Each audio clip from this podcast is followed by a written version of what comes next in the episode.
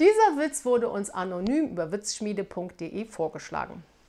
Eine Frau kommt vom Einkauf aus dem Möbelladen zurück. Der neue Schlafzimmerschrank ist zum selber aufbauen.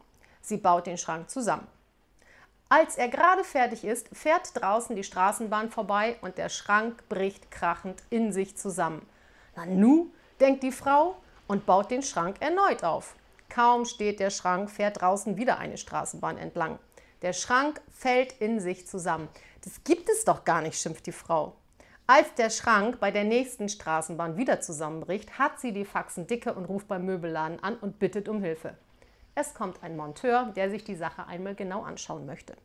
Nun baut der Fachmann den Schrank auf und sagt zu der Frau, ich stelle mich jetzt in den Schrank, Sie schließen von außen die Tür und ich schaue nach, warum der Schrank zusammenbricht, wenn die nächste Straßenbahn vorbeikommt.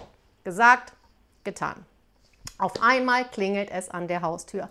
Der Ehemann der Frau kommt gerade von der Arbeit, sieht den neuen Schrank aufgebaut im Schlafzimmer stehen und freut sich, dass seine Frau den Schrank schon alleine selber aufgebaut hat. Er öffnet die Schranktür und sieht den fremden Mann.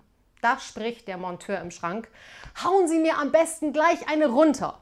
Wenn ich Ihnen jetzt erzähle, dass ich auf die nächste Straßenbahn warte, glauben Sie mir das sowieso nicht.